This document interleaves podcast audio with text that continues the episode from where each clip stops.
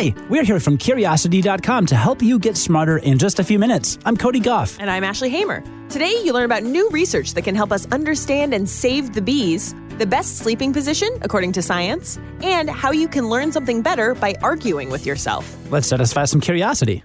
Scientists have made a real life breakthrough in understanding how bees talk to each other. In a paper appearing in the April edition of Animal Behavior, researchers shared the discovery of a universal calibration that makes it possible to decode honeybee waggle dances. It works across subspecies and landscapes, and this finding could help us maintain existing bee populations. Pretty important stuff. We've talked about waggle dances before on this show, but here's a refresher. When a worker bee finds a new source of nectar nearby, it dances in a distinctive figure eight pattern to let other bees know about the good news. There's even a designated dance floor near the entrance of the hive where waggle dances take place. Honeybees aren't waggling willy nilly, though. Certain aspects of the dance communicate details about the nectar source. How long the dance lasts corresponds with the distance to the source, for instance. And the angle of the bee's dancing body relative to the sun indicates the direction of the source. Figuring out the meaning of waggle dances was such a big deal, it led to a Nobel Prize for Austrian zoologist Karl von Frisch in 1973. But researchers at Virginia Tech recently noticed that bees communicating the same nectar source sometimes vary their waggle dances. So they developed their own distance duration calibration system that factored in what they called noise, or variation between bees who visit the same source. They discovered that that bee to bee variation is so high, it renders the location and subspecies of the bee biologically irrelevant. That made it possible for them to create a universal calibration for decoding waggle dances. This universal calibration makes it possible for researchers worldwide to understand where bees are collecting food. And this knowledge can inform bee friendly planting practices. Bees are kind of a big deal because, according to Greenpeace USA, 70 out of the top 100 food crops are pollinated by bees. If you do the math, that means that bees are responsible for one of every three bites of food you eat. The biggest threats to bees right now are pesticides and habitat loss, and those could be minimized by using information about where bees forage. Pretty important research for us to be spending our time on, wouldn't you say? Now I know what the buzz is all about. sleep experts know the best position to sleep in, but only about 8% of people land in this position naturally. Are you sleeping the right way? I'm a big side sleeper Same. and kind of stomach sleeper, Oh, but then that makes my neck hurt. It's all bad. sure does. And that's backed by research. Also, your life.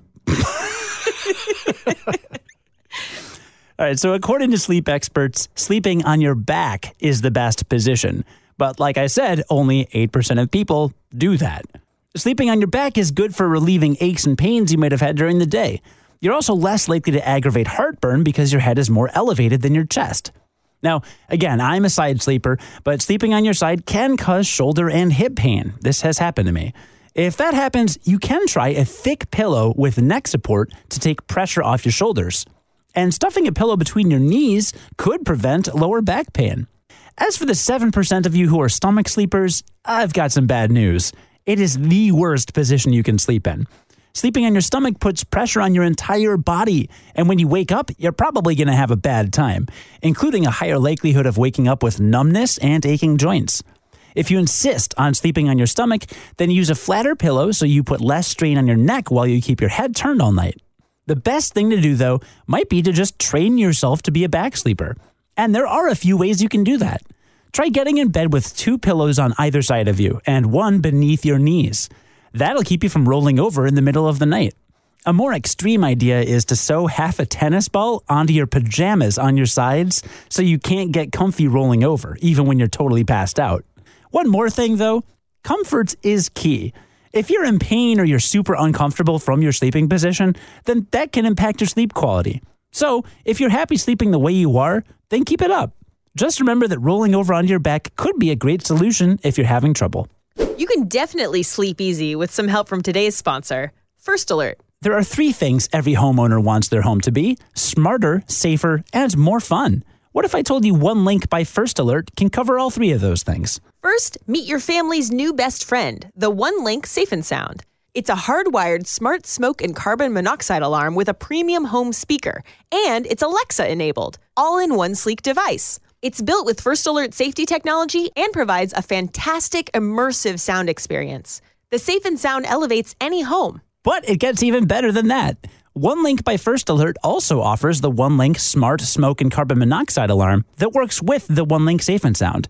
The device is easy to install and protects against both smoke and carbon monoxide. If smoke or CO is detected in the home, the smart alarm will notify you using exclusive voice and location technology and send a notification to your smartphone, whether you're at home or away. A smart home should start with smart protection, and OneLink by First Alert welcomes you to a smarter, safer home.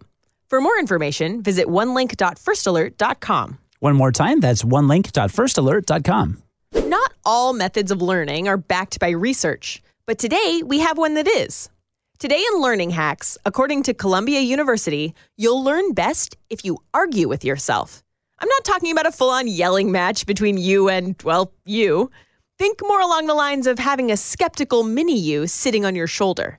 This mini you asks questions and raises objections to your topic, and the normal sized you answers them with evidence and logic. The scientific validation that this works comes from a 2017 study where students were given two different activities about the same hypothetical mayoral election. In this situation, two candidates were running against each other. One group of students was asked to write a fictional dialogue that a supporter of each candidate would have with one another. The other group simply wrote an essay about the merits of each candidate. Next, both groups were tasked with writing a TV spot all about their favorite candidate.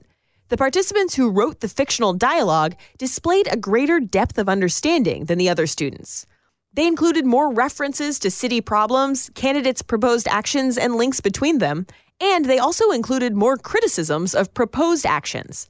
The group that wrote dialogue also demonstrated less absolutist reasoning, meaning their opinions were more flexible and easily swayed by new information.